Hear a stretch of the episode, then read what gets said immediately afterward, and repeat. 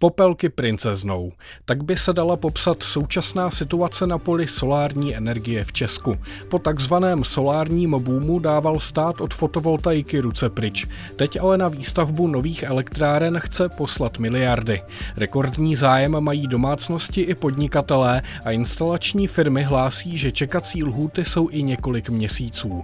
Více už v dnešní natuře. Od mikrofonu zdraví Ondřej Novák. Natura.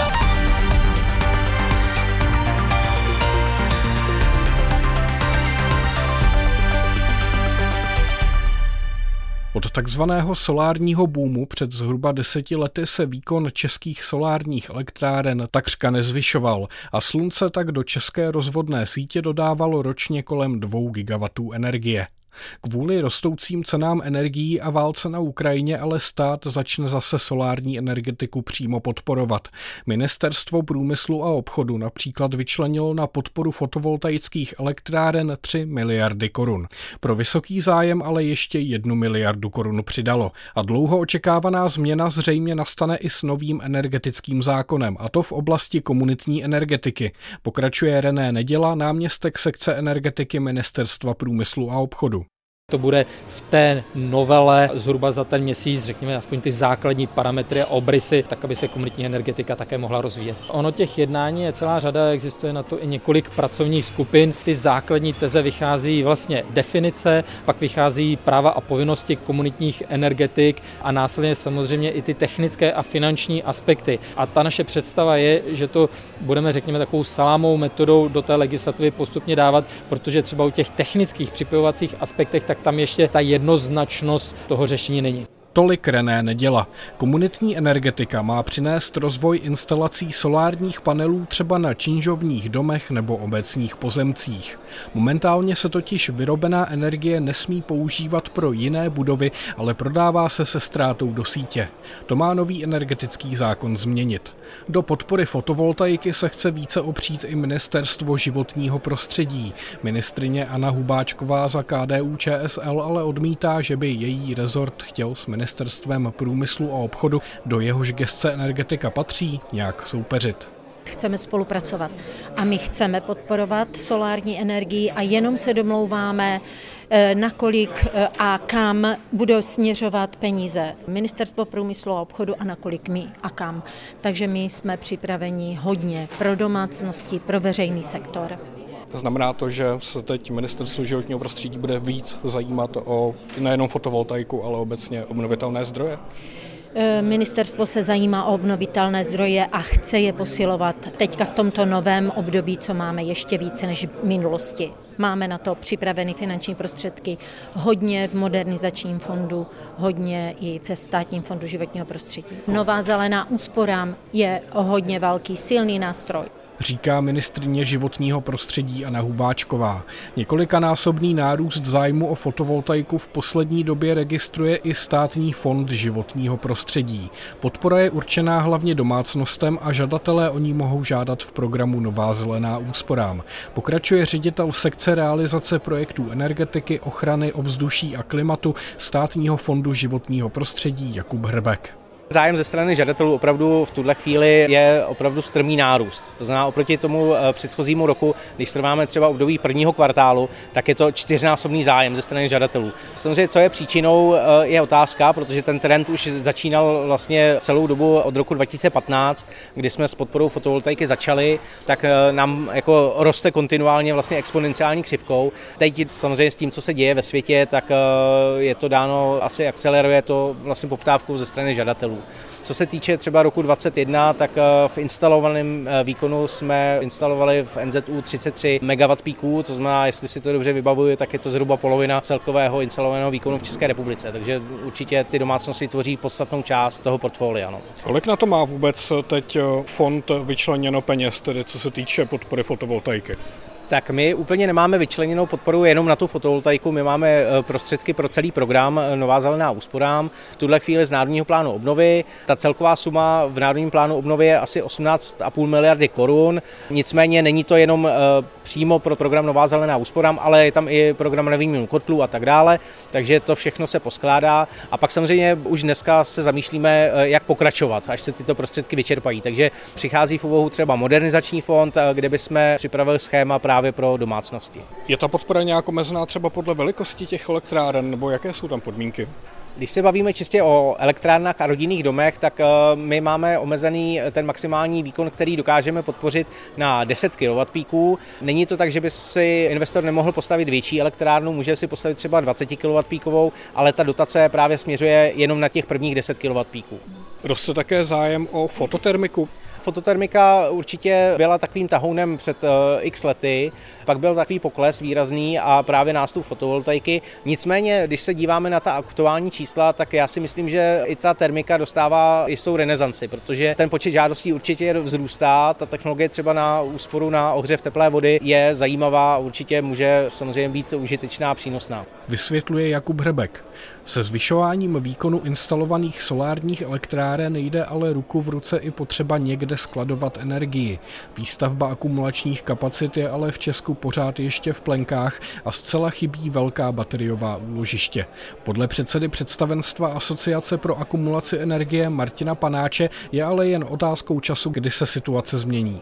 Já odhaduju, že v současné době v Česku může být 12-14 MWh instalované kapacity v bateriových úložištích. Mluvil jsem o číslech, které se týkají spíš průmyslu a těch větších bateriových úložišť. Ten důvod, proč neinvestují, nemají zatím eh, tu ekonomickou návratnost. Ty baterie jsou docela drahé, co se týče pořicovacích nákladů, a tím, že v těch dotačních výzvách, ono stejně jak ty fotovoltaické elektrárny, tak ty baterie ještě stále potřebují jakousi podporu, tak eh, došlo k tomu, že eh, nebylo možné s těma bateriemi poskytovat podpůrné služby, což by byl velice zajímavý zdroj příjmu.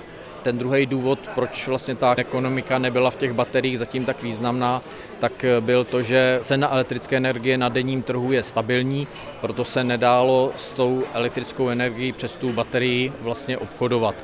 Ten smysl zatím eh, nachází ho investoři v průmyslových podnicích, kdy ta baterie dokáže jim pomoct eh, s ořezáním špiček, zajištění soběstačnosti a maximální využití té zelené energie. To, že když skloubíte více funkcí toho bateriového ložiště, tak eh, ta ekonomická návratnost už začíná být zajímavá a plno investorů už z těchto důvodů investuje do těch bateriových úložišť. A tedy v tom ostrém masovém provozu by to, pokud to chápu správně, mělo fungovat tak, eh, že třeba přes den, když bude energie přebytek, tak eh, provozovatel úložiště tedy tu levnější elektřinu nakoupí a v noci nebo třeba v zimě, až bude dražší, taky prodá? Ano, to je jeden způsob, jak se dá ta baterie využít. Samozřejmě ta návratnost je, když těch eh, funkcionalit kumulujete více do těch baterií, ale toto je jedna z věcí, která by jí pomohla.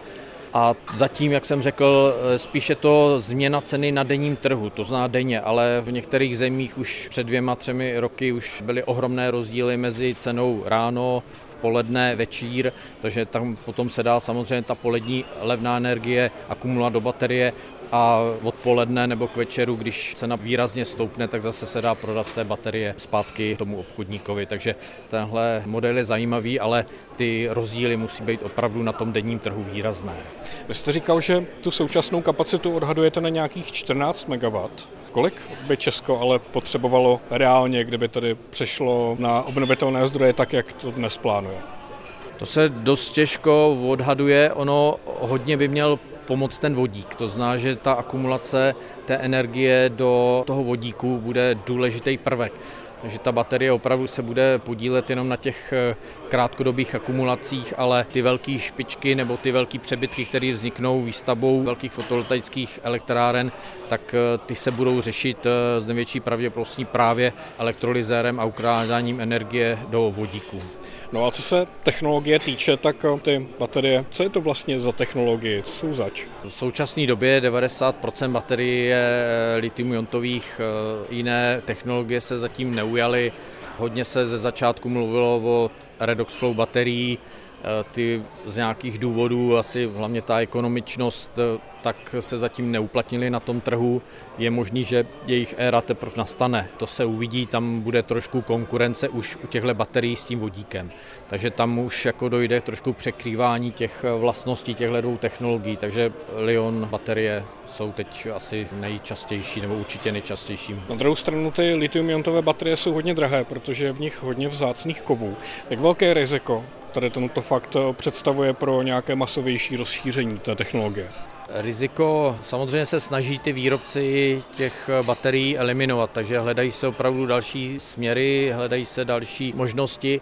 Velkou naději právě vkládáme do těch evropských výrobců. Jednak je snaha i ty fotovoltaické panely vrátit výrobně do Evropy, tak je velká, velká snaha vrátit i výrobu těch baterií do Evropy a ty evropské firmy samozřejmě mají výrazně jiný pohled než eh, ty některé azijské společnosti a proto se snaží opravdu ty suroviny v těch bateriích použít tak, kterých je dostatek a nějak výrazně nezatěžují životní prostředí. To zná, že to je možnost získávání litia z mořské vody a takové zajímavé nové technologie, které se tady objevují a tímhle směrem se ta Evropa vydává. To byl Martin Panáč z Asociace pro akumulaci energie.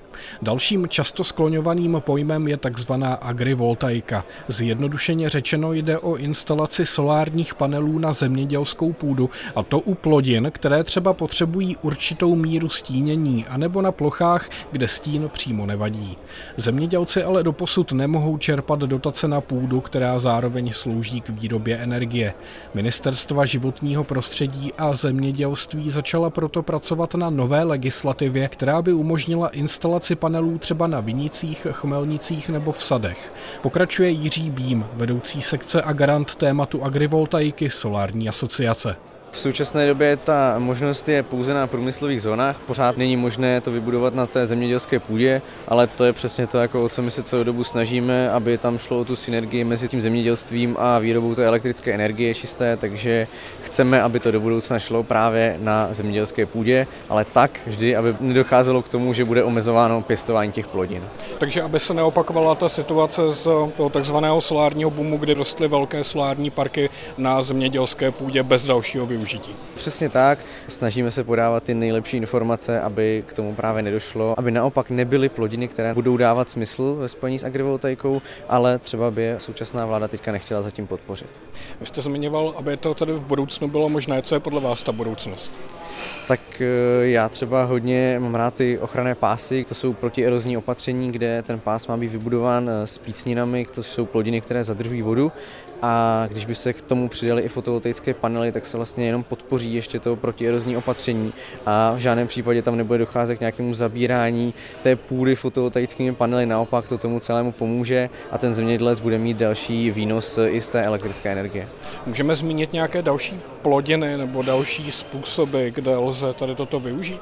Určitě, tak teďka jsme se byli podívat třeba na exkurzi ve Francii, kde se to hodně točí okolo vinné révy, okolo sadů s jabloněmi, s hrušněmi, takže to je určitě budoucnost. Tam se hodně používá taková natáčecí konstrukce, kde se ty panely řídí určitým algoritmem a dle toho se natáčí, dle sluníčka a dle potřeb právě těch plodin. Ale v zahraničí teďka se půjdeme podívat do Nizozemska. Tam jsou například eh, maliny, rybíz a podobné berries, které se tam pěstují pod stacionární konstrukcí a to si já osobně myslím, že má velký potenciál v České republice, jelikož ty geografické podmínky tady jsou v Nizozemsku velmi podobné. Pokud tedy ty panely jsou umístěné na zemědělské půdě, nemůžou tedy příliš stínit těm rostlinám? Třeba právě v té Francii, tam to mají nastaveno, tam byli jsme se podívat na pilotním projektu, který má eh, instalovaný výkon 4,5 MW, což není málo, a zabírá to relativně velkou plochu. Tam eh, jsou ty panely řízeny přímo přímo algoritmem, který jakoby využívá pro svoji funkci hodně velkého počtu čidel. Samozřejmě informací o počasí, o, o tom, jaká předpověď se blíží, jaká bude teplota, jestli bude svítit sluníčko nebo bude zataženo. A tento algoritmus tam vyvíjí společnost Sanagri a ta víceméně spolupracuje s dalšími výzkumnými organizacemi a především s tím zemědělcem, čili tam v tom místě se to natočení těch panelů vždy řídí tím, jak si přeje ten zemědělec. Takže my, když jsme se tam například byli podívat, tak všechny panely byly natočeny tak, že nevyráběly energii, ale veškerá energie šla právě směrem k těm plodinám té vinné révy. Když mluvíte o Francii, tak jaký potenciál je tady v Česku? Kde by se to dalo aplikovat? Právě my jsme jeli navštívit ty vinice i proto, že jsme se bavili už na Jižní Moravě s vinaři a ty sami přicházejí s tím právě, že jim ty vinice vysychají, že potřebují nějaké řešení, jak to zastavit, potřebují něco, co jim pomůže, aby to víno nebylo tak vyschlé, takže my teďka hledáme něco, co si vzít z té francouzské technologie, jestli, a chtěli bychom vyzkoušet, jestli ta francouzská technologie tady bude fungovat v plném rozsahu, nebo například ve Francii se všude na těchto instalacích používají klasické monofaciální panely, ale jestli třeba když v Čechách použijeme bifaciální částečně propustné panely, tak potom už to bude dávat smysl i tady v České republice. Vysvětluje Jiří Bím ze Solární asociace. O sluneční energii se už desítky let zajímá i náš advokát přírody Čestmír Klos. Jeho ohlédnutí za historií i výhled dalšího vývoje načetl Martin Srb. Elektřinou ze slunce jsem byl od přelomu tisíciletí doslova posedlý. Nemaje pra žádné předpoklady k roli solárního investora, vrhal jsem se na sledování solární ligy, snad i náruživěji než fanoušci sportovních soutěží. V referování o výsledcích tohoto klání jsem spatřoval morální povinnost environmentálního novináře. Kuberten solární ligy Karel Merhaut průběžně doplňoval přirůstající instalované výkony solárních parků i zrcadlových střech, nová instalace předháněla tu dosud vedoucí a okres na čele byl záhy střídán okresem druhým. Přesto to z ochozy pomyslných solárních stadionů příliš nehnulo. To se změnilo až s příchodem prachů ze státní podpory. Draví investoři i povolující úředníci se snažili ošidit stát i čas a začali na oko vyrábět elektřinu i v nedostavěných parcích, aby stihli vyšší podporu. Soláro pro mě tehdy skyslo. Stát se však místo nápravy systému snížil k úplné degradaci obnovitelných zdrojů. Několika předchozím vládám nebylo v tomto ohledu co věřit. Avšak znamenají současné vstřícné solární deklarace změnu? Zatím je to jen přehršle slov a ještě víc požadovaných povolení. Jako by chtěl investor střešních panelů stavět uhelnou elektrárnu. Co ušetří na spalování uhlí, to probendí na povolovacích papírech. Bez Putinovy energetické hrozby by se snad česká solární kára znovu nerozjela. Státní fond životního prostředí v tomto čase slibuje 50 velkých solárních parků na brownfieldech. Konečně jsou pro instalaci panelů objevovány také střechy výrobních hal. Jaká ostuda pro podnikatele, když si uvědomíme, že malá solární elektrárna už mnoho let funguje na uctívané zlaté kapličce a nijak neohrožuje krásu její pozlacené střechy. Z Bůh darma se tyčí ke slunci desetitisíce českých domovních střech. Na exkurzi v Mnichově nám před mnoha lety představili společnosti, které na starých činžácích vybudovaly solární elektrárny s finanční účastí obyvatel. Střecha jim vydělává na jejich domácí spotřebu elektřiny. A co neúrodná pole s panely? To byl Čestmír Klos, který k nám promluvil hlasem Martina Srba. Navzdory tomu, že stát se o fotovoltaiku v posledních letech příliš nezajímal, zájem o instalaci panelů na rodinné domy nebo podniky hlavně v posledním roce raketově rostl. Můžou za to vysoké ceny energií i válka na Ukrajině, která otevřela otázku energetické bezpečnosti. Jan Krčmář, výkonný ředitel Solární asociace, říká, že zájem je teď tak obrovský, že čekací lhuty na instalaci nových panelů jsou i několik měsíců a nové firmy zaměřené na instalaci slunečních elektráren rostou jako houby po dešti. Jsme spokojení, protože samozřejmě se staví hodně solárních elektráren, je obrovská poptávka ze strany domácností i firm. Samozřejmě nás mrzí, že se tady několik let nic nedělalo, nebo ne do té míry, co se mělo. A už jsme tady mohli mít tisíce, desítky tisíce instalací na rodinných domech i firmách, třeba i na brownfieldech. Nicméně jsme rádi, že teď ta poptávka je. A nemáme samozřejmě na trhu dost instalačních kapacit, ale i to se doplňuje. Hlásí se nám do asociace skoro každý týden nová instalační firma a termíny pro kvalifikační zkoušky zkoušky pro nové montéry jsou vybokované na několik měsíců dopředu, tak, takže i tam vidíme, že biznis reaguje tak, že lidi nejenom chtějí pobírat solární elektřinu, ale chtějí ty elektrárny i stavět. A tedy důvod tady toho rozvoje je čistě jenom tady situace na energetickém trhu a válka na Ukrajině, nebo jsou ty důvody ještě jiné?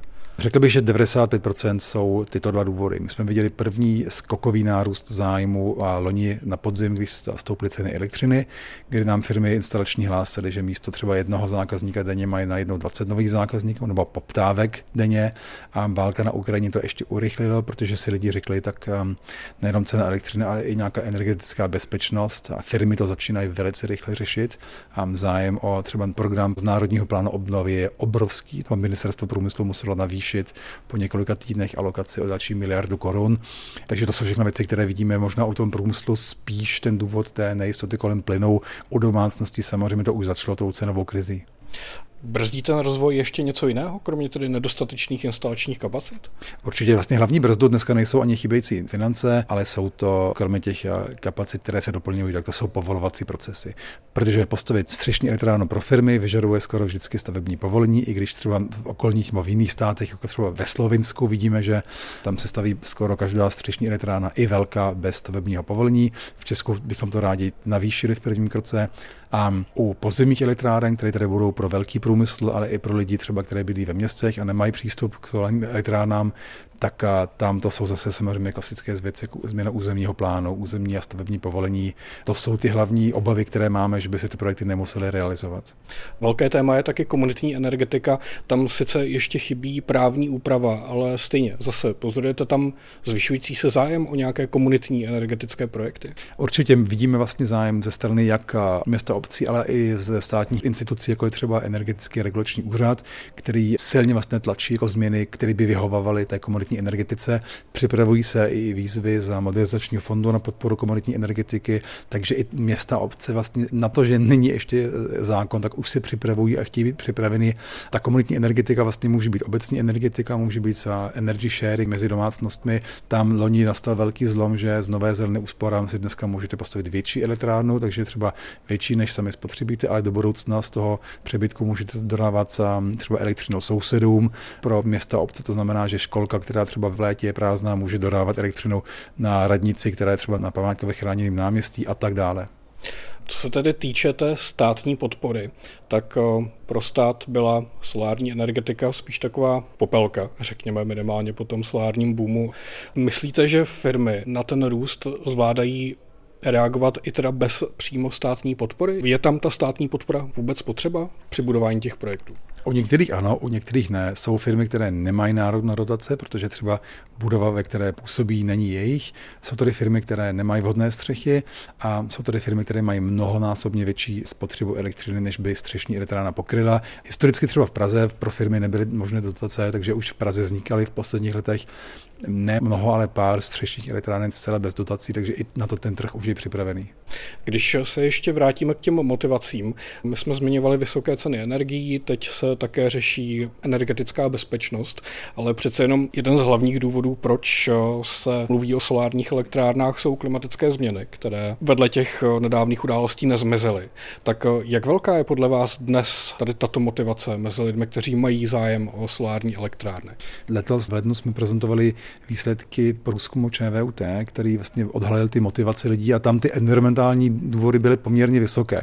Takže sice ano, první motivátor je cena elektřiny a dneska možná právě cena elektřiny, nejistota kolem ruského plynu, ale stále ještě vlastně hraje roli ta obava ze změny klimatu a, a snaha něco s tím dělat. A máte pocit, že právě lidé, kteří si tu solární elektrárnu koupí, tak se potom začnou víc třeba zajímat to tady tyto udržitelné nebo obnovitelné technologie, typu, že třeba zvažují pořízení elektromobilu a tak podobně?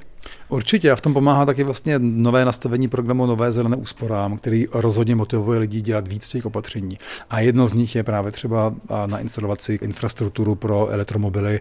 Takže já předpokládám, že vlastně ten program Nový zelený úsporám motivuje lidi, aby třeba už to další auto bylo elektrické, protože i ceny nafty ukázaly, že se rozhodně jako jedná o, o chytrou investici, ale lidi, co vidíme, že často změní i svoje chování energetické, protože v aplikaci vidí, jakým co vyrábí a možná přizpůsobují i ten chod té domácnosti, té výroby elektřiny říká Jan Krčmář ze Solární asociace a čas pro dnešní naturu o sluneční energetice právě vypršel. Zbývá jenom dodat, že ačkoliv v souvislosti s fotovoltaikou dnes slyšíme hlavně pojmy jako návratnost investic, ekonomičnost provozu anebo zisk, nesmíme zapomínat na to, že hlavním důvodem, proč lidstvo vůbec buduje obnovitelné zdroje, jsou změny klimatu. Solární energie sice může výrazně pomoci v poklesu emisí skleníkových plynů, ale ani honba za zelenými zisky by neměla být bezhlavá. Od mikrofonu se loučí a příjemný poslech dalších pořadů Českého rozhlasu Plus přeje Ondřej Novák.